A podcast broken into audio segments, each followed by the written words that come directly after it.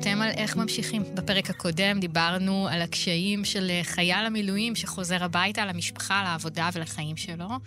אה, ועכשיו הגענו קצת באיחור אה, לדבר על בני ובנות הזוג שנשארים מאחור, על הקושי להישאר עם הילדים ועם העבודה ולתמוך בבן הזוג ועם הניהול של הבית ולפעמים עם העסק של בן הזוג ועוד ועוד ועוד מגדל אינסופי של חובות. אה, אנחנו אחרי שלושה חודשים שחלק מהלוחמים נמצאים במילואים והקושי הוא עצום. Um, בהתחלה חשבתי שהפרק הזה יהיה על הקושי בחזרה הביתה, אבל האורחים שלי פה תיקנו אותי uh, שעדיין יש המון המון לוחמים במילואים, uh, והרבה כאלה שחזרו בידיעה שעוד כמה חודשים הם חוזרים לצבא. אז אנחנו נדבר על הקושי של, אנחנו נדבר על בנות הזוג, כי הרוב זה בנות זוג, אבל כמובן שיש גם בני זוג. הקושי של בנות הזוג של אנשי המילואים, uh, על הקושי שלהן לבקש עזרה, uh, וניתן גם עצות עבורן. אה, גם בתחומי הורות, גם בזוגיות, בהתמודדות הרגשית, וגם מה קורה כשבן הזוג חוזר הביתה. ונעשה את זה עם אה, רחל עזריה, היא מנהלת מיזם העוגן למשפחות המילואים. תכף תסבירי מה זה. חברת כנסת לשעבר, סגנית עיריית ראש עיריית ירושלים לשעבר. נכון, שלום, אהלן. אהלן. ורועי הבלוצ'ניק, פסיכולוג, עוסק בפסיכולוגיה של הספורט, היית איש קבע הרבה שנים, היום פעיל במרכז להתאוששות עורפית, המלשה של הצבא. נכון, שלום רב. רחל, מה זה העוגן למשפחות המילואים? זה עוגן למשפחות המילואים הוא מערך שמארגן התנדבות מתוך הקהילה לטובת משפחות מילואים. אה, זה מבוסס על מהלך שעשינו בצוק איתן, אז הייתי סגנית ראש עיריית ירושלים, אה, ובעצם אה, אני, הבן זוג שלי היה בצווי שמונה בחיים, ועד היום, פעם שאומרים צו שמונה, יש לי צמרמורת. תגידי צו שמונה, יש לי צמרמורת. כאילו, זה כל כך, זה, זה אירוע שהוא מעורר כל כך הרבה אימה וכל כך הרבה קושי. הוא תמיד מגיע באופן לא צפוי, הוא תמיד מגיע כשהמדינה באימה. הוא תמיד מגיע, השנים שבהם עושים מילואים בישראל, זה שנים שבהם יולדים ילדים. ויש משהו שכאילו, לעומת מילואים רגילים שמתארגנים אליהם, בצו שמונה זה פשוט פתאום ברגע, הוא מקבל את הוואטסאפ פה, אז מתארגן, לוקח תיק, מסדר איזה, נותן נשיקה, הולך, ויש את הרגע הזה שהדלת נסגרת, ואת נשארת uh, עם הילדים לבד, וזהו. והדופק היה גבוה כבר קודם, כי פרצה מלחמה. כי יש לחץ, כי קרו דברים איומים במדינה, ואת יודעת שהוא הולך למלחמה, ואת נשארת עם הילדים. Um, וזה ככה משם זה, ובאמת שפרץ צוק איתן, אז uh, הקמנו בירושלים מערך שעוזר בהתנדבות מתוך הקהילה. אז אם זה לשמור על הילדים ולהכין אוכל, וכל הדברים שאנחנו כאילו מדמיינים שצריך, uh, כמו נגיד אישה אחרי לידה או משהו כזה, כל מיני... ועם הזמן זה מאוד התפתח. בסוף המלחמה, בסוף צוק איתן כבר עזרנו ל-500 משפחות בירושלים. אמ, וכשפרצה המלחמה הזאת, והיה פתאום במוצאי החג הגיוס מילואים הענק, אז אחת הנשים שאז קיבלה עזרה פנתה אליי, אמרה לי, תגידי, אתם הולכים לעשות את אותו דבר גם הפעם? אה, כי עברו תשע שנים, יש עדיין, זה אותן משפחות לפעמים, אה, והרמתי טלפון לכמה נשים אה, שאז היו בתוך זה. אחת הייתה תקועה בחו"ל, אחת, תמר ברודי, הבן זוג שלה היה בכפר עזה, אז היא לא זה, ויעל יחיאלי ורחלי שורתי אמרו יאללה.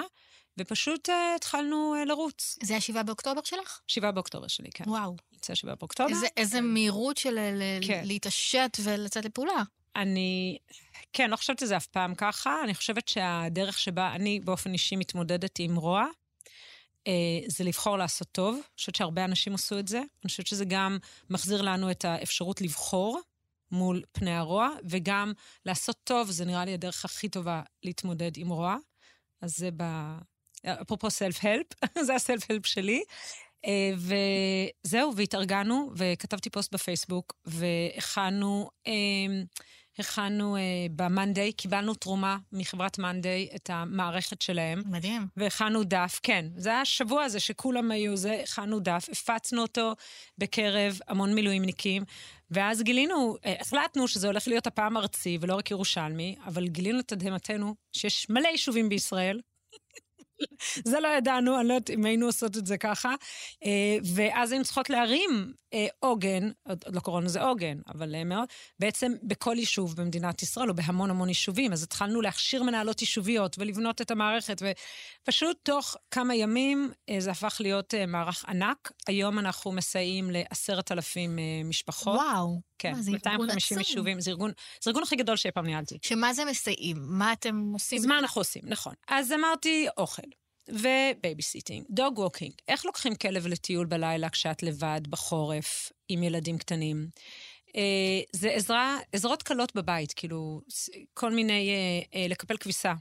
זה, זה יש ערימות כביסה. אה, להחליף בגדים, חורף-קיץ. קיץ-חורף היה צריך, בסדר? בחנוכה. היו המון בקשות לזה. אה, אה, באיזשהו שלב גם נהיה כל נושא של תמיכה רגשית, אה, שזה עם אה, רועי, עם עמותת מקשיבים, רועי הוא מעמותת מקשיבים. יש, זה, זה פשוט כאילו כל דבר. בעצם בסוף יש מנהלות יישוביות, שכל אחת מהן בעצם נמצאת בקשר עם כמה משפחות, בערך עשר משפחות, מתקשרות אליהן כל כמה ימים, שואלות מה צריך ומוצאות פתרון. לכל הצרכים שצריך. ומי שעוזרת לאותן משפחות זה מתנדבות? הכל, כן, זה מתנדבות. מתנדבות היום... מבשלות, באות לעשות כן. בייביסיטר או להוציא את הכלב? כן, כן, ומתנדבים וזה. כן עשינו כמה סגירות מאוד משמעותיות עם משרד החינוך, אפשר להתנדב, אה, כל הנושא של מחויבות אישית, שהיום נקרא מעורבות חברתית, שעושים ב-UDL, אפשר להתנדב בעוגן, זה נתן לנו push מאוד גדול. יש מקומות שבהם אנחנו משתפים פעולה עם העירייה, ואז אה, כל המערכי המתנדבים של העירייה בעצם עובדים איתנו בעוגן. אה, יש מקומות שאנחנו עובדים עם כל מיני עמותות. זה מאוד, זה מאוד, זה מערכת מאוד מאוד מבוזרת. שוב, 250 יישובים, מאוד מבוזרת, וכל יישוב מתארגן בהתאם, או המנהלת היישובית מארגנת את היישוב בהתאם, כדי לאפשר את הסיוע. חשוב לומר שזה סיוע מתמשך. זאת אומרת, ברגע שאת נכנסת לעוגן, עד שהוא חוזר הביתה, את מקבלת את הסיוע. אני לא צריכה לבקש כל פעם. לא, לא, לא. זה מאוד מאוד חשוב. פונים אלייך ואומרים, בואו בוא נחשוב ביחד מה יעזור לך, במה את צריכה עזרה. Uh, מההיכרות שלי עם האנשים האלה, מהחברות שלי ש, שהבן זוג במילואים, ואני גם זוכרת שכתבת על זה בספר שלך, על הפרויקט הקודם בצוק נכון. איתן, נשים שהבן זוג במילואים, הן באות בדרך כלל מאוכלוסייה שלא מסוגלת לראות את עצמה כאוכלוסייה נכון. שזקוקה שיתנדבו בשבילה. אלה נשים עובדות, נכון. פעילות, אימהות, הרבה פעמים האליטה של החברה הישראלית. בכלל לא מסוגלות לעשות את המעבר הזה, שמישהו יבוא להתנדב אצלי ולעזור לי. איך אתן גורמות להם לעשות את זה? אז שני דברים אני רוצה לומר. הפעם, קודם כל, הפעם הגיוס מילואים הוא כל כך מסיבי, שהוא הרבה יותר מגוון. זאת אומרת, זה כבר, זה לא רק האוכלוסייה שלא רגילה לבקש, זה, זה כן יותר מגוון, אה, אה, אבל בהתחלה האתגר היה לגרום ל, ל, למשפחות להכיר בזה שצריך עזרה. לא, היינו אומרות, לא חייבת להיות לביאה. אה, זה היה בהתחלה. בחנוכה הגיע המשבר הגדול, זה היה החג הכי קשה. קיבלנו פי ארבע פניות, מה שאנחנו בדרך כלל מקבלים כל שבוע. אה, ממש, זה היה מכל עבר. אה, גם זה חג משפחתי מאוד, אה, גם הילדים יהיו בבית, גם זה היה חג עם הרבה אירועים קשים בעזה. בקיצור, קיבלנו המון המון המון פניות. והיום אני חושבת שצריך להבין, ואני חושבת שזה משהו שהחברה הישראלית צריכה להבין, מדברים על שנת מילואים. זאת זה באמת, זו תובנה שהיא כאילו, היא קשה לעיכול. אמ, מה זה מדברים? אני לא שמעתי את זה. מה זאת אומרת כן. שנת מילואים? זה הולך להיות שנת לחימה, שמעת את המונח אה, שנת לחימה? בוודאי. אוקיי, אז זה גם שנת למילואים. הולך להיות שנה שאנשים הולכים לעשות המון המון מילואים. המון מילואים, זה לא... כאילו אם, אם בהתחלה היו אומרים, הנה, תכף הוא יחזור, אני אומרת, אל תגידו תכף הוא יחזור. כי א', סיכוי גדול שהוא לא תכף יחזור, וגם כשהוא יחזור, הרבה חוזרים עם הצו שמונה הבא ביד. אמ, ו- no. ואני חושבת, כן, בהבנה הזו, שבעיניי שכאילו כולנו צריכים להבין, אמ, זה שכמו שלא שולחים חייל חזית אה, בלי אוכל, או בלי ציוד, ואומרים לו, ברור, אתה, אתה אריה, נכון? אתה גיבור, אתה תסתדר. אף אחד לא מצפה מהם להסתדר לבד.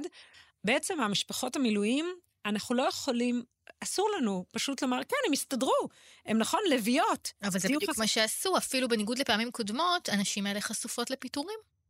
אז... אז או אני... לא לפיטורים, ש... סליחה, לזה שלא ישלמו להם את השכר. אז קודם כל, אני חייבת לומר שהצבא התעשת, לקח איזה, סביב חנוכה, כולם התחילו להתעשת, וגם הצבא, והרבה מהחוקים השתנו, ויש הרבה כללים הרבה יותר ברורים, ויש מענקים גדולים מהצבא, ו...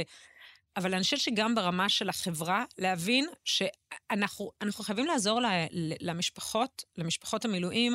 אי אפשר להשאיר אותם לבד, אי אפשר לצפות שיסתדרו לבד. אה, והאתגר הוא שהן בעצם, אין להם מדים. זאת אומרת, הן לא מסתובבות ברחוב עם איזה תג יחידה או משהו, אבל הן מחזיקות על הגב שלהן הרבה מאוד מהמלחמה הזאת. הייתי שמח להגיד משהו על, ה... על הנקודה הזאת. אני חושב שאחד הדברים, שאתה, גם כשאנחנו מדברים על מלחמות ישראל, מבצעים ודברים כאלה, יש לנו בראש אה, שלושה שבועות, ארבעה שבועות, חמישה שבועות, ואז העסק הוא את יודעת, את אומרת, וואו, אני אחזיק מעמד, אכווץ את עצמי. אני אעמוד, אה, בגלל שאני גם בא מהתחום של הספורט, אז אני אומר, עכשיו אני אשים ידיים למעלה, אני אגן, אני אחטוף כמה כאפות כאלה, או כמה פיצוצים, וזה ייגמר. זה אוטוטו נגמר. התחלנו את השביעי לאוקטובר כשהיינו גם בסוג של חוסר שגרה, כי היינו בחופשה. ומזה גם אנשים קצת שוכחים. כלומר, זה לא שהייתה לנו איזושהי שגרה של בית ספר, של, של הגנים, של הכל. כלומר, זה לא שהגעתי בפרשית לא, לאירוע הזה, וכולנו אוהבים את הילדים שלנו, וכולנו רוצים להיות איתם כמה שיותר, אבל אנחנו יודעים שבסוף להיות עם הילדים 24-7 זה גוזל ממני הרבה מאוד אנרגיה, שאני צריכה אותם להמשך המשימות ש, שקיימות. כן, הוא הגיע אחרי החגים, ולא הגיע. לא הגיע אחרי החגים. בדיוק, ולא הגיע אחרי החגים. ולא רק שלא הגיע אחרי החגים, פתאום הגיע עוד חג. וזה לא מפתיע אותי שבחנוכה אה, קיבלנו, מעבר לזה שזה קצת מעבר עונות והכול, אבל הדבר הזה של החוסר ידיעה הזה, ורחל אמרה פה את העניין הזה של השנת מילואים, אני חושב שזה עוד נדבך שהחברה הישראלית חייבת להבין כמה הדבר הזה הוא משמעותי. אני כל בוקר מעלה ומזכיר ברשתות החברתיות שלי שעדיין יש מלחמה בעזה. כי יש היום אוכלוסייה די גדולה שמבחינתה אה, הצליחה ליצור איזושהי סוג של שגרה. במאבק, ב- כן. כן. במאמץ. אני, אני חושבת שזה גם, זה מאוד חשוב וטוב שזה קורה. אבל אני חושבת שאם כן. אני ממשיכה את הדברים של רועי, אמ, ש, שכל אחד ימשיך את השגרה של זה, אבל אל תשכחו שהן, אני אפילו אגיד יותר מזה, כאילו אומרים על החזית והעורף. מבחינתי, הן חזיתות קטנות. כל משפחה כזו זה משפחה של חזית, וצריך להתייחס אליהן בהתאם. אפילו אם אפילו אם גם לא רואים, וגם, אני אגיד יותר מזה, יש משהו, שזה קצת מביך לומר את זה, אבל אבל uh, לפעמים יותר כיף להתנדב, נגיד, לבשל לחיילים. בסדר? כאילו גם יש איזה אנרגיה, יש לזה איזה, אפילו פאסון כזה גם. בסוף הם שולחים איזה סרטון כזה, אה, תודה. פה, המשפחות, לא, אנחנו מכירים, נו. משפחות המילואים זה, סליחה, זה סתם אימא עצבנית עם שלושה ילדים בבית, בוכים. או ארבעה, או שניים. כאילו, זה לא אטרקטיבי בעצם, אבל זו משימה נורא נורא חשובה. תכניסו אותי שנייה לבית כזה, שלושה חודשים יותר, שלושה וחוד... ושבוע אחרי שהתחילה המלחמה, מה קורה שם? מה ההתמודדויות העיקריות? אה, טוב, ילד שחזר להרטיב בלילה. זה דבר נפוץ מאוד. מאוד. ילדה שחזרה לפספס ביום, אוקיי? חרדת נטישה, נוראית. כאילו, אי אפשר לעזוב את הילדים, אי אפשר... הם ישנים, אה, ישנים עם האימא במיטה.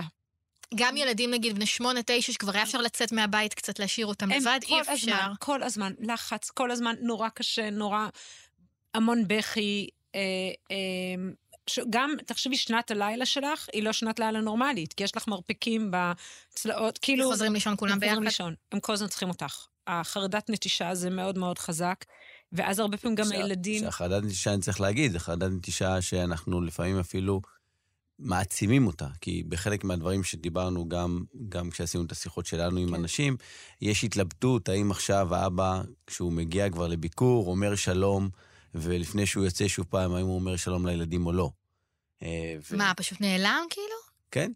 הם הולכים לבית ספר נגיד, וכשהם חוזרים הוא הולך לבית ספר, או שהוא יוצא מוקדם בבוקר ולא מעיר אותם ואומר להם שהוא רוצה ללכת. עכשיו, יש לה... למי שעושה את זה ברמת ההיגיון, מה הוא אומר? הוא אומר, אני עכשיו לא רוצה לה, לעשות, ש... או להתסיס את הבית מחדש. כן, כלומר, ל- הגענו... לשבור את הבוקר, לשבור את הבוקר. אבל מה שקורה... לא לעשות את זה, חברות, רועי הבלוצ'ניק אומר, להיפרד מאבא. נכון, חד וחלק, כל פעם. כל פעם. תחשבו שזה בדיוק כמו שאנחנו עושים את ההסתגלות בגנים, ואנחנו שמים את הילד עכשיו בגן, כולנו, כולל אני, כהורה, לפעמים הייתי שם את, ה, את הבן או את הבת שלי בגן וישר בורח, כי, כי, אני ממהר, כי אני ממהר לעבודה. ואז אני הולך, ואז הגננת מתקשרת אליך אחרי שעה ואומרת לך, שמע, הרסת לי את היום. הרסת לי, מה, היית נשאר, אומר, זה, הילדה הייתה בוכה עשר דקות, נכון, לך היה נקרע הלב, אבל היה נקרא לך הלב לחמש דקות, אבל זה היה בונה את החוסן של הילד, וזה מוריד לי את העניין הזה של, הוא נעלם לי. הוא נעלם לי. מה עוד? אמ, שיחות וידאו עם האבא, אוקיי? או עם, ה... עם המילואיניק. אמ, קודם כל לעשות שיחות, כי כל שיחה כזו אחר כך זה בכי תמרורים. וואלה. אז לא לעשות שיחות. אחרי שהשיחה נגמרת? אחרי שהשיחה נגמרת. כי וואו. זה, זה כאילו, אני חושבת שמה שהורים מדבר על זה, כאילו אנחנו יודעים להחזיק, וגם ילדים יודעים להחזיק, אפילו אם זה מאוד קשה.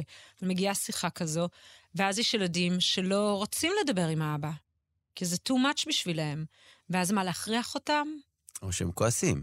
או שהם כועסים. כועסים. שהם כועסים, ראינו תודה. על ילדים שהם כועסים, שאם אבא ש- כל כך שומר, למה הוא לא שומר עליי?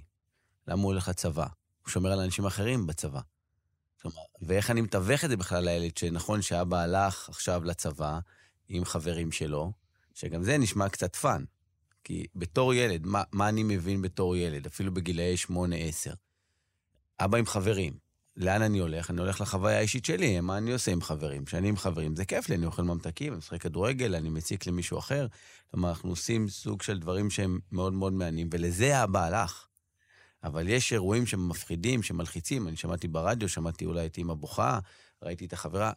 בעיקר ראינו את זה כשחזרו המסגרות. כשחזרו המסגרות, גם אם היו משפחות ששמרו על הרבה דברים בבית, לא נדבר על המילה חטופים, לא נדבר על המילה מחבלים, לא נדבר על המילה טבח, לא נדבר על הדברים האלה, לא, לא נראה תמונות של הילדים, מה הגילאים שנחטפו, פתאום ילד מגיע לבית ספר או לגן, והוא אפילו לא צריך להגיע, בדרך נכון. הוא רואה תמונות, ואז הוא מתחיל לשאול שאלות.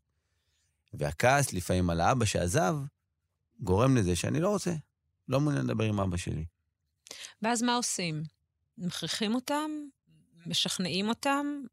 ותחשבי גם על המערכת יחסים של האבא והילדים. אה, זה, זה, זה כבר תקופה ארוכה. אוקיי, אז יש את הילדים היותר גדולים, שבסדר, אחר כך אפשר לטפל. יש גם מקרים, זה לא בהכרח עניין של הוידאו, אבל יש עניין אה, אה, תינוק בן, הוא, הוא יצא כשהתינוק היה בן חודשיים, הוא חוזר, כאילו, הוא מגיע, הוא מפספס מלא. אגב, מגיע- מה התשובה באמת? האם הם זוכרים? תמיד פוחדים, נכון, ש- שהילד ישכח אותי, הוא ישכח מי אני, תינוקות בני, אה, נגיד, אז- לא יודעת, כמה חודשים או שנה. אני אגיד משהו ברמה הכללית, גם אני ורחל דיברנו על זה לפני כן. דבר ראשון, אנחנו פועלים ואנחנו לא נבהלים מדברים שקורים. נכון. כן, יש תהליכים שיקרו, אנחנו בשלבים קצת אולי יותר מאוחרים נטפל בהם. כלומר, ברגרסיה שרחל דיברה כן. קודם, ויש תמיד על, עלתה השאלה אם לתת להם לישון לידי, עד כמה זמן לתת להם לישון כן. לידי. אז בגדול, אני תמיד אומר, התשובה היא כן. בואו ניתן לילדים את הביטחון שכרגע הם צריכים. עכשיו הייתה רגרסיה, לא נלחץ מזה. אנחנו נחזור לזה ברגע שהילד עם מפלס הלחץ שלו והאיומים שהוא חש מהסביבה, שלפעמים אנחנו אפילו לא יודעים מה, מה נקודת איום שבה הוא חש, אבל הילד מרגיש אותנו. הילדים הם תצפיתנים מעולים, הם מפרשים גרועים. בסדר? הם, הם רואים את הכל, הם מפרשים את זה מאוד מאוד גרוע, הם מפרשים בעולם שלהם. כלומר, מה זאת לא- אומרת? תן דוגמה. לדוגמה, דיברנו על זה שאבא הולך, או על זה שאבא עכשיו בצבא. אז אני מפרש את זה שאבא עכשיו שומר, אבל הוא שומר לא עליי, הוא שומר על מישהו אחר. חלק מהתיווך שאנחנו מנסים להסביר גם, גם בבית, השמירה של אבא שם היא שמירה שנוגעת אליך. כלומר, בשביל להגן עליך, אני אעשה את זה שם. בואו נשחק אפילו בלגו, נגיד. עכשיו אנחנו רגילים שיש ארמונות ואת הכול. איפה היית שם את החומה? האם אתה שם את החומה על החדר שלך, או שהחומה היא קצת רחוקה יותר? אז נכון, אז חומה רחוקה יותר, אבל היא מגינה עליך על החדר, אז זה פחות או יותר מה שאבא. כלומר, לבוא ולהביא את הדברים האלה. ילדים יכולים לראות את האימא בוכה, מפחיד. מפחיד, ואז הם ישאלו מה קרה, והיא תגיד להם כלום. הילד מפרש שהאימא משקרת לו. כן, זה קורה, זה, זה, זה שמענו הרבה. שני הצדדים מפחדים מזה שהילד רואה את האמא בוכה.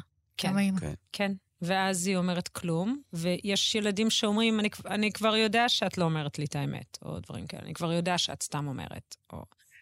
כי הם, אה, הם איבדו את האמון כשהם פעם אחת ראו ושאלו ולא קיבלו תשובה נכונה, או קיבלו איזו תשובה שמטאטאת את המציאות. עכשיו, המציאות היא באמת, היא בלתי אפשרית. כאילו, אי אפשר, באמת אי אפשר להכיל אותה.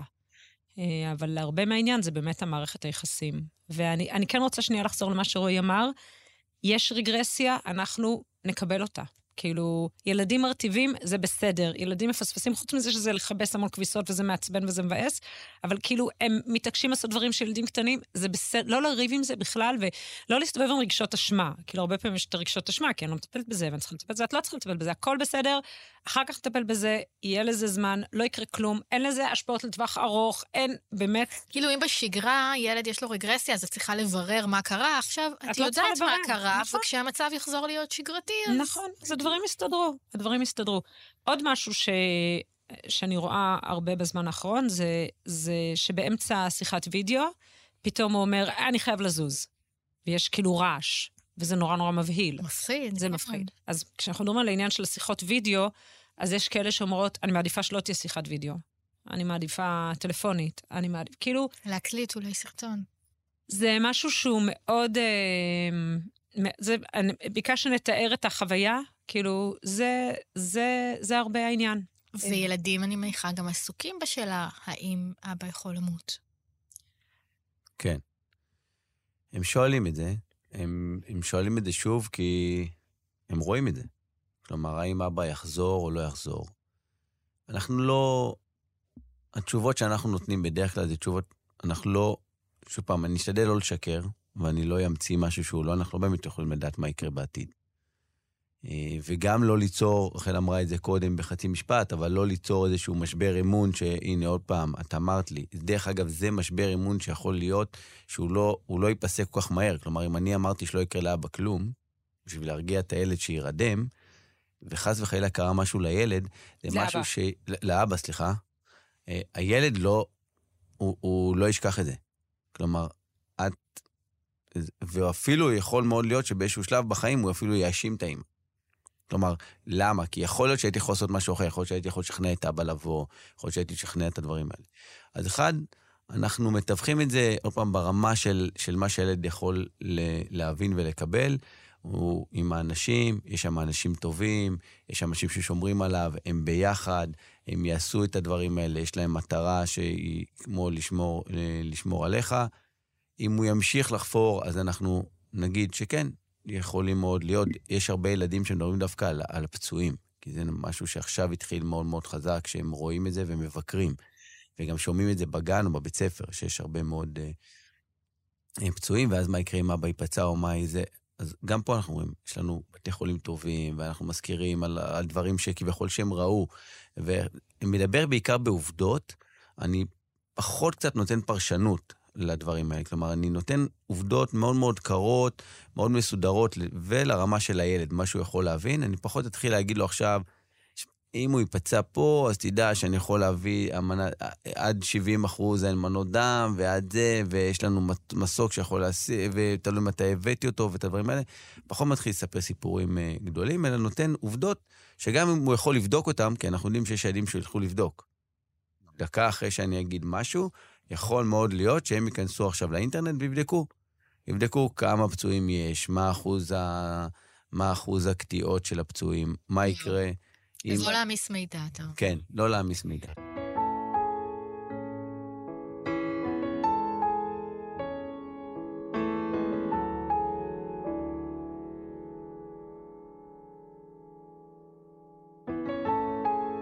אוקיי, כל אלה קשיים של הילדים, איך זה איך זה משליך על ההתמודדות של בת הזוג? איך זה מתבטא אצלה?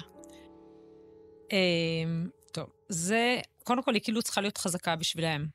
אבל היא בעצמה, אני תיארתי בהתחלה את החוויה שלי, כאילו, שכשאני הייתי אשת מילואים, כאילו, את באימה, את בקושי מחזיקה. אה, את, אה, אני חושבת שחלק מהחוויה הזאת, את לא מאמינה שזה קורה לך. כאילו, זה כאילו סיפור של ההורים שלנו, נכון? כאילו, מה עכשיו? אה, כן, זה... הוא, הוא במלחמה, ואני עכשיו עם הכביסה ועם הילדים, פתאום תפקידי מגדר שהם לא, בחיים של הרבה מאיתנו, הם כבר לא קיימים ו- בצורה כזאת. והרבה מהזוגות היום, זה גם משהו שאני משקפת הרבה פעמים ל- לאנשי צבא, אני אומרת, הרבה מהזוגות היום, זה לא אומרים, גם במלחמת יום כיפור היה ככה, בסדר, אבל אבל הזוגות היום, הבני, זאת אומרת, אנחנו חולקים הרבה יותר את המטלות הבית המשותפות, ויש הרבה דברים שהיו תפקידים שלו, ובעצם את מוצאת את עצמך עושה. אז זה כאילו משבר זהות. אז זה משבר, את יודעת, את, את, אני חושבת שזה קצת גדול. אני לא בטוחה שאפילו אנשים נמצ, אה, מגיעים לשיא, כאילו, לחש... אני חושבת שזה משבר הישרדות. אני, אז אני אגיד, זה ברמה הפסיכולוגית, אנחנו מדברים על שתי מערכות שנכנסות לפעולה בו זמנית.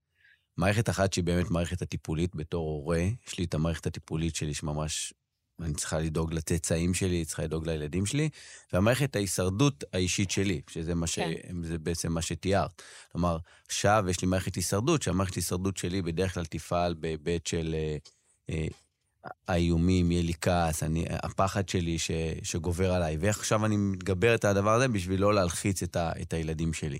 אתם יודעים, אבל למדנו פה בפודקאסט הזה, בראיונות שעשינו, שהדבר הכי טוב להתמודדות עם חרדה זה עשייה, ומי שמטפלת בילדים, אז היא לא שוכבת במיטה ומשתגעת מחרדה. נכון, זה נכון. לא, אנחנו אבל... יודעים את זה גם על חיילים, דרך אגב, על מפקדים. נכון. אנחנו יודעים שמפקדים, ברובם, אנחנו כבר עוד שנייה נתחיל לדבר על פוסט-טראומה, אבל מפקדים יש להם פחות פוסט-טראומה, בעיקר בגלל העניין הזה. אני אגיד רגע משהו על הילדים. הילדים, דרך אגב, מאוד מחפשים את גורם ההתקשרות מחדש. בגלל שהאבא הלך, אז הם הולכים לגורם ההתקשרות. בוא נסביר רגע, גורם ההתקשרות כאילו דמות טיפולית משמעותית. דמות, כן, דמות חזקה שהוא יכול לסמוך עליה. אה, שהוא יכול, אה, אה, זה לא חייב להיות טיפולי, אבל דמות שהיא, שהוא יודע שהיא שמה, והיא תגן עליו, זה מבחן הזר שאנחנו מכירים מספרי הפסיכולוגיה, שהאימא יוצאת, ועד כמה הילד מצליח להישאר לבד עם מישהו זר, ואיך הוא מצליח להיפתח ולהמשיך את המשחק. לדבר הזה אנחנו, ככל שההחזקה שלי הייתה יותר טובה, כלומר, אני סומך על אימא שלי, שהיא תמיד תהיה פה בשבילי, אני אצליח לעבור הרבה מאוד, אה, הרבה מאוד דברים. רחל אמרה את זה, ואני חוזר לזה שוב, המשבר הקטן הזה, שפתאום אני רואה שהדמות החזקה שלי היא לא חזקה, כלומר, גם היא בוכה, גם היא מפחדת, גם היא קשה. הרבה אימהות מאוד חוששות מזה, בכוונה אני אומר רגע אימהות, למרות שאנחנו יודעים שיש גם אה, אה, אבות שנשארו, אבל הרוב, אין מה לעשות, הוא, אה, אלה האימהות. פתאום אני רואה את האימא בוכה, ואז השאלה, ואני כן רוצה לענות על זה, השאלה מה אני עושה. בכיתי עכשיו כבר מול הילד. אז נכון שברמה הגדולה אנחנו אומרים, אם את יכולה להחזיק, תחזיקי. כלומר, תשתדלי שלא, אבל זה, אם קרה, תתווכי את זה לילד. כלומר, רגע, לא... רגע, אתה אומר שעדיף שהילד לא יראה את האימא בוכה ונסערת? אני, אני אומר שזה אה, תלוי גילאים, כי נגיד גילאי ה-14-15, אנחנו בהחלט יכולים לדבר איתם, לדברר איתם ו- ולעשות להם כמו שצריך. אני אתן סיפור שהוא שלי, אני פעם, כל שנה הייתי לוקח את הבת שלי לבית, ביום הזיכרון, הייתי אחראי על בית עלמין והיא הייתה בא איתי. הבת שלי והבן שלי. ו...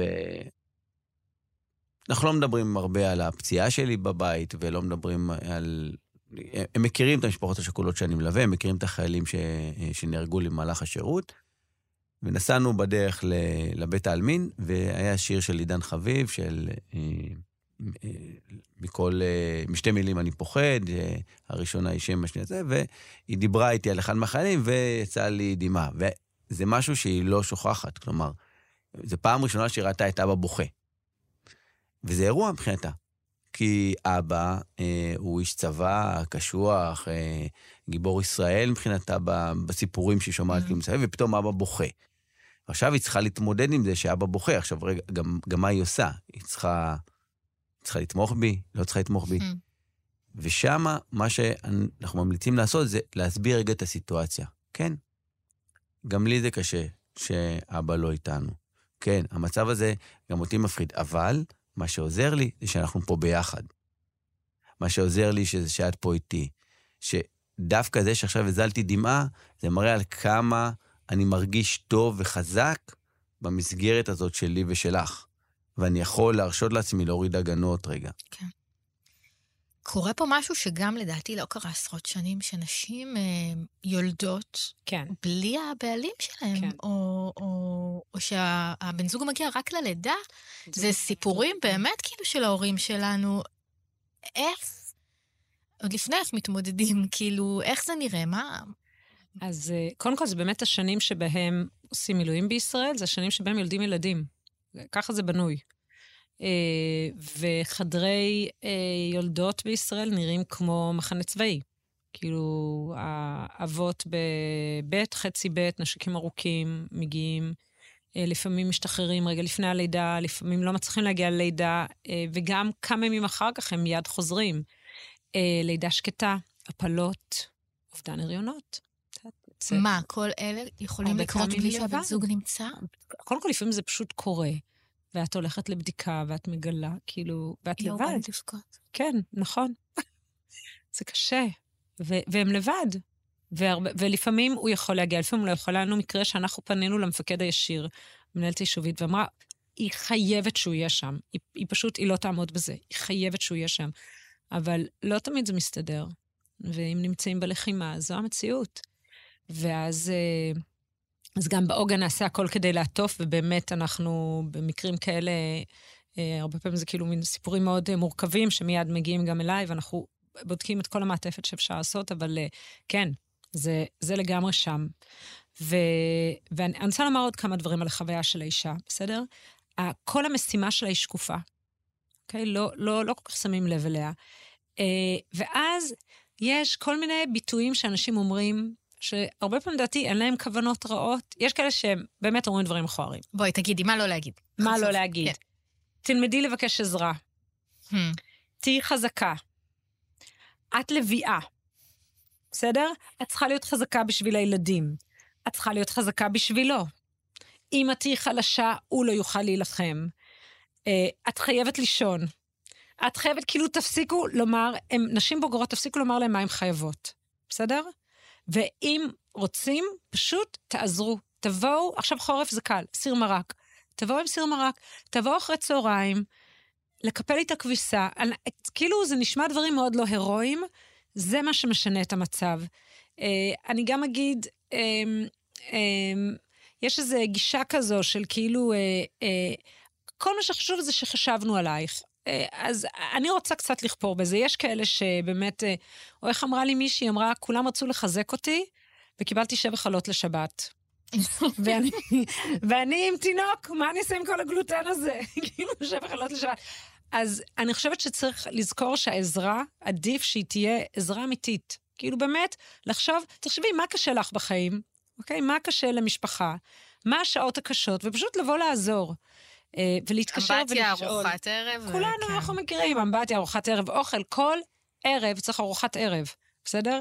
כל יום צריך, כל ערב צריך לסדר את המטבח אחרי שהם הלכו לישון. מישהי שהספר לי שהיא כאילו כל לילה הולכת לישון מוקדם, כי אין לה כוח להתמודד עם המטבח. והיא אומרת, ואני כאילו מספרת לעצמי שזה כי אני צריכה שעות שינה, אבל אני יודעת שזה בגלל שאני מפחדת להיות לבד, ומפחדת מהרגעים שכל המחשבות יעלו, וכל הזה, ואני לבד בבית ריק, מבולגן, מלוכלך הרבה פעמים. אני כאילו, אני, אני מספרת הכל, בסדר? כאילו... בוודאי, בשביל זה את פה. כן, ו, ו, ופשוט תחשבו איך אפשר, אני... תחשבו איך אפשר לבוא לעזור. ו, ואם אתה רוצה... ובלי לשאול. תיקח, ובלי לשאול. בלי לשאול. כן. אמרתם את זה בהתחלה, ואני אתן לזה שוב פעם את הדגש. אלו נשים שבאמת לא רגילות לבקש עזרה. הן לא עושות את זה בגלל שהן אה, חלשות או מרגישות, הן לא רגילות, זה, זה משהו שהוא, הוא, וזה זה לא נמצא במילון של העשייה שלהם. ופה אני חושב שבכלל העוגן עשו פה, וכשאני שמעתי על המיזם הזה, זה משהו מדהים, והדבר המרכזי הוא האקטיביות של לבוא ופשוט לעשות. כלומר, אני לא שואל יותר מדי שאלות, אני אומר, באיזה שעה את משכיבה את הילדים, אני מופיעה. זה באמת מאוד מזכיר את ההתנהלות אחרי לידה. נכון? כן. כן. של להגיע עם סירים. ו... כן. כן. בדיוק. תחשבו כמו אחרי לידה, אותו דבר, רק שזה הרבה זמן. ו... וכמה שיותר עזרה. אני גם אגיד בהקשר הזה שאני מתחילה לקבל פניות מגדודים וחטיבות במילואים, שהם פתאום שמו לב, הסמג"ד, אה, יש לי שיחה עוד אחת היום, ש... כמעט כל מה שהוא מתעסק איתו זה מה שהם קוראים לו ת"ש של המשפחה. כאילו, הזה ש... והם הבינו שצריך לעשות את זה. עכשיו אנחנו הולכים לחבור ולעשות את זה בשיתוף פעולה, אבל אני אומרת, זה ממש מגיע לצבא. כאילו, אני אגיד משהו שהוא קצת כזה... מי שרוצה לעזור למאמץ המלחמתי, mm-hmm. תכינו, כאילו, סליחה שאני מדברת ככה, אבל באמת, כשהמשפחה רגועה, כשהמשפחה עטופה, כש, כש, כשיש אה, אה, עזרה למשפחה, ושהיא לא מרגישה מאוד מאוד לבד, זה מאוד מרגיע את החיילים בשטח. ו, ודווקא, כאילו, אה, אה, נכון, לבשל אוכל לחיילים זה אחלה, ואני בעד והכול. תחשבו גם על האזור הזה. אה, אנחנו לא חייבים לעשות את זה בגלל זה, אבל תזכרו גם את העניין הזה. אני אפילו אגיד שהחיילים לא צריכים אוכל. אפשר להירגע. זה, לא מותר לומר את זה כבר הרבה שנים בצבא, והוא גבר. הרבה שנים, וגם אני נמצא איתם, אני רואה אותם, אני פעם בשבוע גם יורד קצת לדרום, ואני אה, פוגש את מה, ש... את מה שהם אוכלים, את מה שהם רואים. נכון, אני מודה, אין אוכל טעים, אבל יש אוכל. אפשר להיות רגועים. מנות קרב זה לא להיט, לא הייתי שם את זה בשולחן שבת וחג, אבל זה סביר. ובאמת, אני מצטרף פה למה שרחל אומרת, אני חושב שהמשפחות בעורף צריכות את זה הרבה יותר. כלומר, אם אתה עכשיו מחליט לאן, צריך. אני אתן איזשהו סייג אחד קטן. כשאני עושה את זה גם לעורף, אני כן אשלח אפילו מכתב, רק בשביל שמי שנמצא כרגע, רחל לא אוהבת שאנחנו רואים עורף וחזית, אבל מי שנמצא כרגע בלחימה, כן. שיהיה מכתב קטן שגם אותו אני זוכר. כי זה משהו שאנחנו נדבר עליו אולי בהמשך, אבל העניין הזה של התחלנו את הלחימה הזאתי, מחלק מהדברים שאמרנו בהתחלה, שזה היה כל כך, כולם חשבו תוך שלושה שבועות, ארבעה שבועות, נכון. ועל התחושה של ההישרדות שלנו, והרצון והציונות של איך, איך זה קרה, כולם, כולם, כולם התנדבו, היה מטורף, ופתאום כמעט שקט.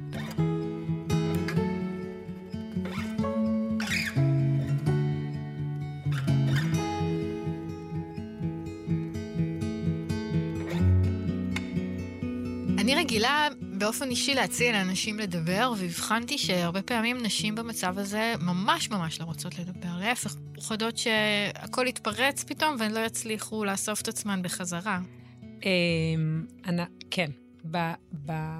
במוקד סיוע, אז היה מהלשכה שלי בעיריית ירושלים, והיינו יודעות, זאת אומרת, זה גם, היינו, גם עכשיו, כשאנחנו עושות את ההכשרה, אנחנו אומרות, הרבה פעמים כששואלים מה שלומך, ובאמת שואלים, יש איזה שריון קשקשים שהמון נשים מחזיקות, וזה בדיוק העליות בדואינג, בדיוק, כי זה גם מה שמגן עליהם.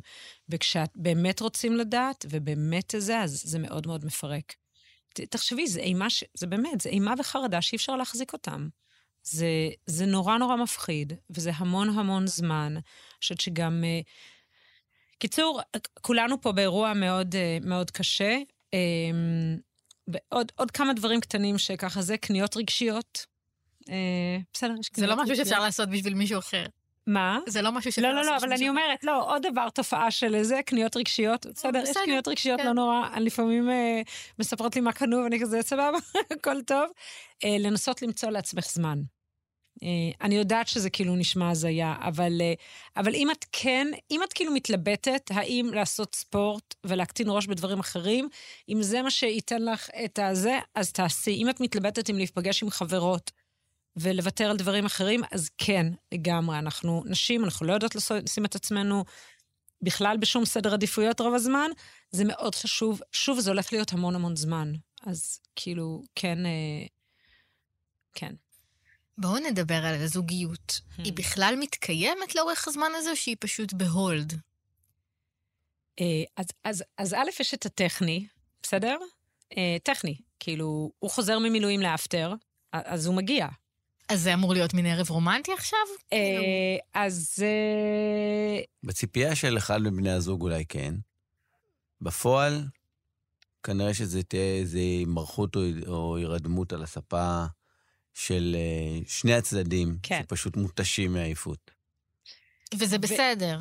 זה בסדר. הדבר היחידי שאנחנו דיברנו על זה גם בשיחה שלנו, זה באמת להתכונן. Mm-hmm. להתכונן קצת על, על באמת איך הולך להיראות המפגש. לכולנו יש... אה, כן. לכולנו יש איזושהי ציפייה. גם שעות אחרי שכאילו כולנו מדמיינים שזה איזה מין, אה, נכון, הוא חוזר והכל כזה זה, והילדים והדה דה דה נה נה, אבל השיר הזה הוא נורא קצר, והוא נגמר, אה, ושני הצדדים מבחינתם, ובאמת, אמרנו, דיברנו על זה שבעצם שניהם שוב סוג של חזית, שניהם מגיעים לאירוע הזה, מותשים לחלוטין, כל אחד בטוח שכאילו, הוא יבוא הביתה ואני רק אשים עליו את התינוק, נכון? Mm. זה כאילו זה, והוא מצפה שהוא יבוא הביתה ורק יתקלח, וכאילו ייתנו לו אוכל טוב, והוא יוכל לישון, וכולם... ואז בעצם מה שקורה זה ש...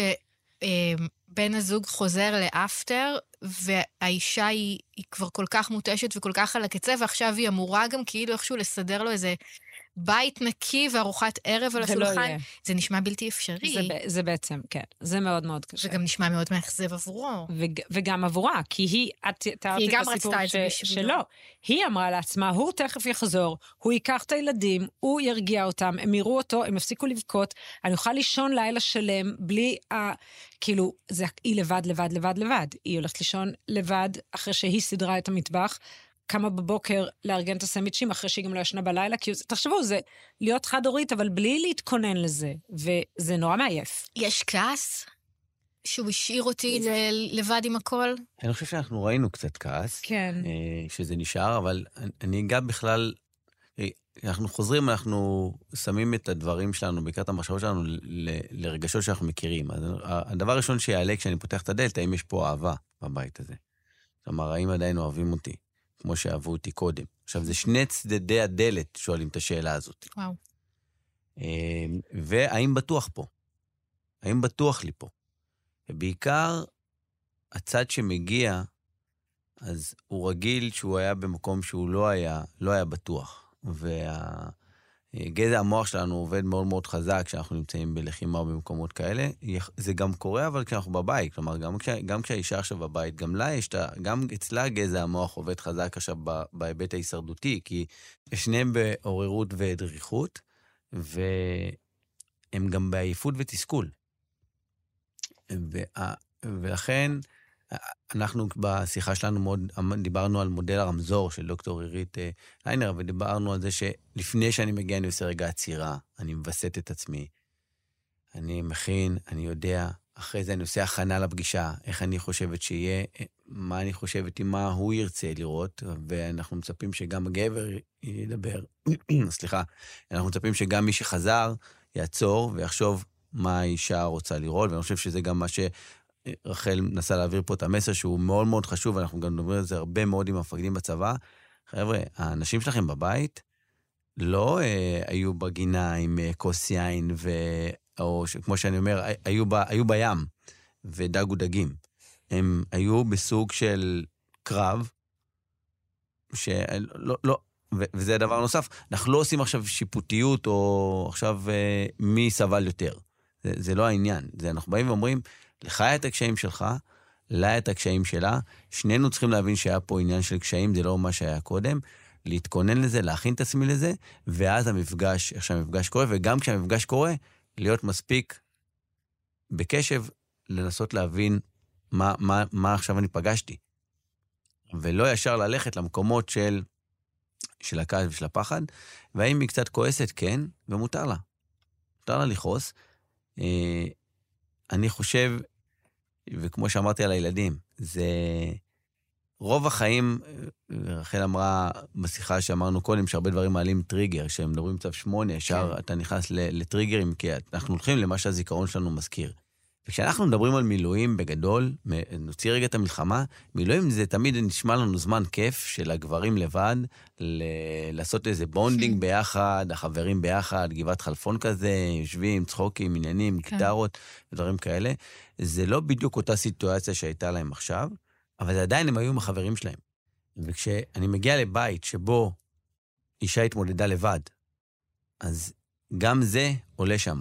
כלומר, אתה לפחות היית עם החברים בקושי. רגע, אני רוצה לומר עוד משהו. זה לא רק שהוא היה מחברים עם הקושי, אלא שהוא יודע מה הוא עושה. זאת אומרת, לצאת למילואים או למלחמה זה משהו שאנשים מתאמנים לקראתו. בסדר? הוא במערכת מסודרת ומאורגנת, והוא חלק ממשהו. ולעומת זאת, המשפחות שנשארו בבית הם לא חלק ממערכת. הם לא עם ה... ה כאילו קבוצת הדומות, קבוצת השוות. אז יש קבוצות פייסבוק ויש קבוצות וואטסאפ ויש התארגנויות כאלה, אבל המערכת, כאילו האופן שבו הן מתנהלות, הן מתנהלות ביומיום הרגיל, שהרבה לא רואים אותם בכלל, ובעצם זה חלק מזה.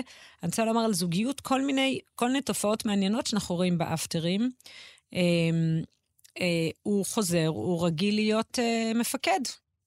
מגיע הביתה, הוא נותן אוי פקודות. ואבוי.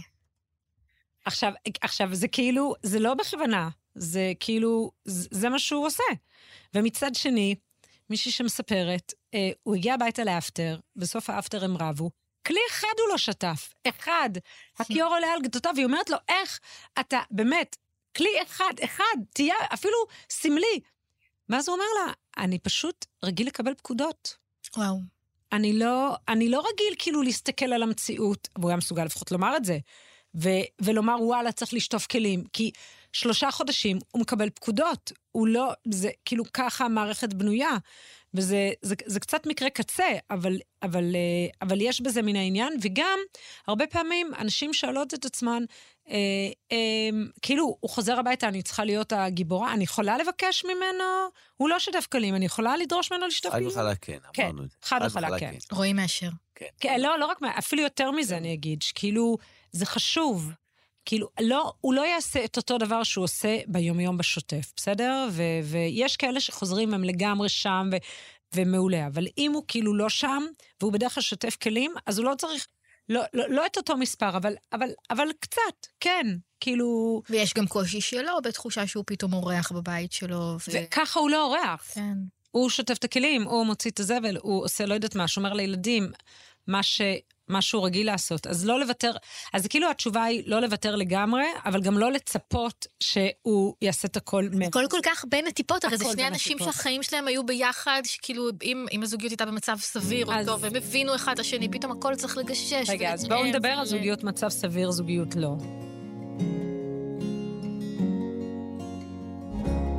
יש כל מיני... אה, אה, אה, לא, לא בטוח שכל ה... אנחנו רואים את זה, אה, מישהו, ש...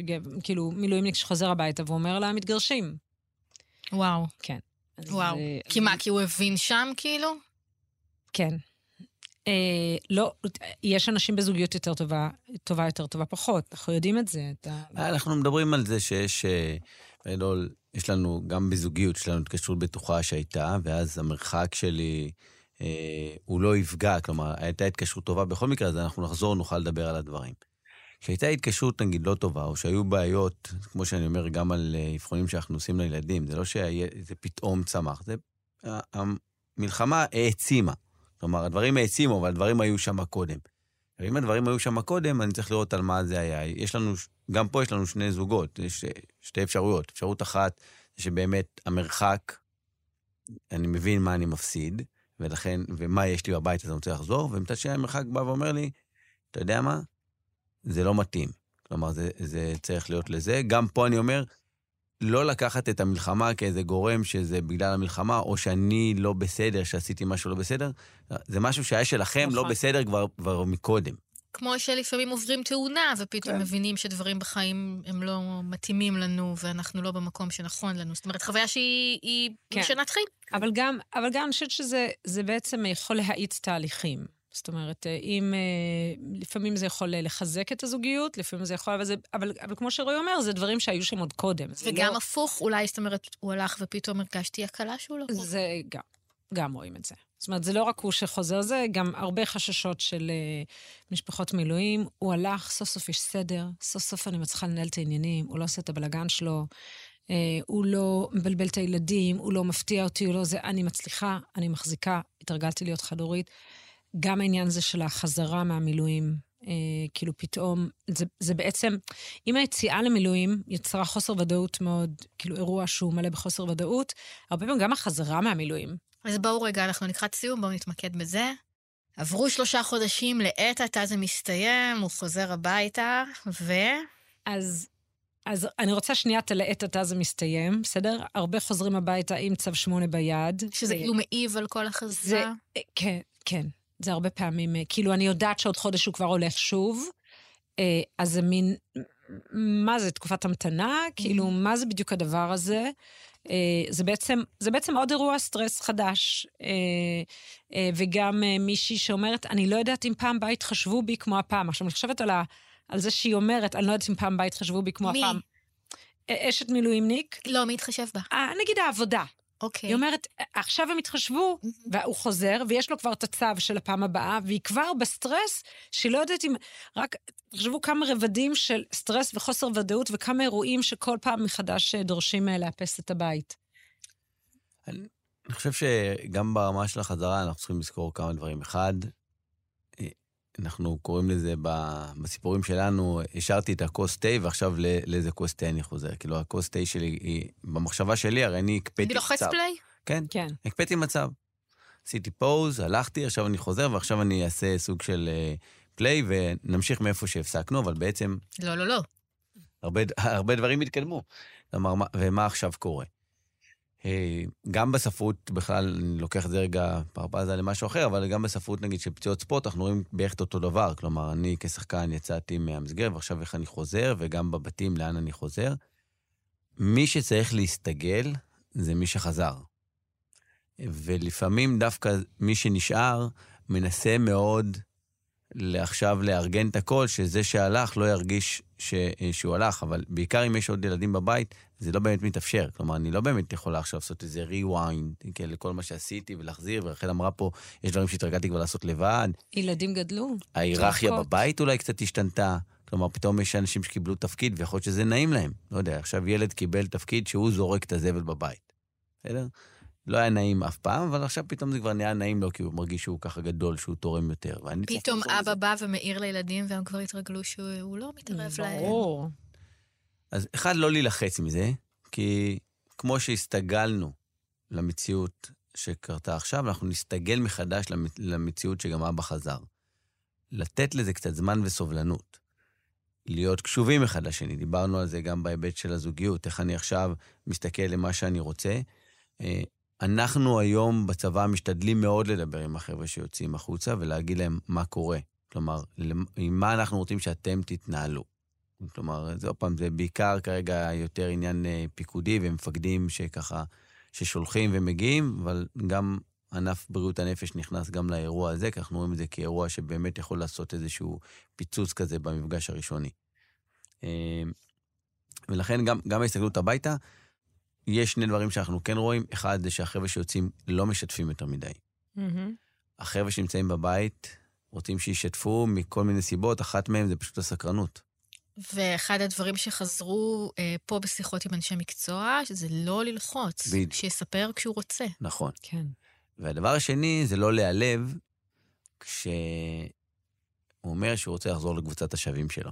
כן, זה קורה הרבה. אה, הוא חוזר והוא רוצה לפגוש את החבר'ה? כן, כן. הוא חוזר ויוצא לחופשה עם החבר'ה אפילו, ראיתי. הייתי הורגת אותו. כן, אני, כן. כן. אבל זה, אבל זה הקושי לחזור. זה הקושי בעצם לחזור ל... גם, גם לא, לא נעים לי עכשיו לצער אותך. מה אני אספר לך? והם מבינים מה עבר עליו. והם מבינים, בלי שאני אדבר. ואם עכשיו אני בכיתי כשראיתי עכשיו, אה, לא יודע מה, Friends, ופתאום אני בוכה, למרות שזו לא תגובה שהיא אמורה להיות אה, טבעית, חוץ מהפרידה של רייצ'ל ורוס, אבל זה לא אמור להיות... לא, כשמוניקה מציעה לצ'נדר נישואים. כן. לא אה, ראיתי אף אחד מזה, אבל בסדר. אבל זה לא תגובה שאמורה להיות, ואני בכיתי. החברים שלי מבינים על מה אני בוכה. הרי אני לא באמת מגיב לדבר הזה. ואיך עכשיו אני עושה. רחל אמרה את זה, גם בחזרה, יש תקופה שאנחנו נותנים הסתגלות, פחות או יותר נגיד שלושה, ארבעה ימים שעוד אני יכולה להגיד, בסדר, אני אתן לך עוד קצת לישון יותר מאוחר, אני אמשיך את השגרה שלי, וזה, ואז אני מתחילה להחזיר את מי שחזר, אני מחזירה אותו לשגרה הביתית. אמרתם פה שני דברים שהם ממש נכונים, אחד, כדי שהוא ירגיש גם יותר בבית, וגם בשביל הדקה שלי, בשביל ה-15 דקות שלי של עכשיו הגעת, החזקתי ממש ממש חזק, באת עוד עם צו שמונה שאתה אומר לי שעוד חודשיים, שלוש אתה כנראה שוב פעם עוזב אותי, אז תן לי למלא את המצברים שלי. אני עכשיו, אני עכשיו בעובדה עם, עם הטסלה שלי ואני מטעינה את החשמל, כי יש לי עוד נסיעה. טוב, זה פשוט שני אנשים שאין להם מספיק, אין ביחד אין לשני האנשים האלה מספיק כוחות. אין מספיק. צריך להיכנס מישהו מבחוץ. נכון. שזו את. שזה עוגן למשפחות המילואים. אה, יש, יש עוד כמה דברים שלדעתי חשוב לדעת. אה, הרבה נורא נורא מודאגות. כאילו, הוא יחזור, והוא... כאילו, ומה אם יש לו פוסט-טראומה, ומה אני צריכה לעשות, ומה, ומה, ו, ועד כמה כאילו, הוא בוכה כשהוא רואה חדשות, הוא לא מוכן לראות חדשות, הוא מתכנס, הוא צועק בלילה, הוא חולם חלומות רעים, הוא כל מיני דברים כאלה. ודבר שתכף רועי, אבל צריך לזכור שפוסט-טראומה זה אחוז קטן, זה חלק מתהליך העיבוד, ו, וגם... זה עדיין לא אומר שיש לו פוסט-טראומה ושזה יהיה ככה תמיד. בדיוק, ולבקש עזרה. את אמרת לפני רגע שאי אפשר, זה שני אנשים שלא יכולים לבד להחזיק את כל מה שיש. אז אם יש משפחה רחבה שיודעת לתמוך ויודעת להיות מעולה, אמ, לדעת לבקש עזרה גם ממקצועות טיפוליים. הצבא, אגב, שם כסף. המדינה הכיר בזה, צה"ל שם כסף, יש כסף לטיפול זוגי, יש כסף לטיפול ל, ל...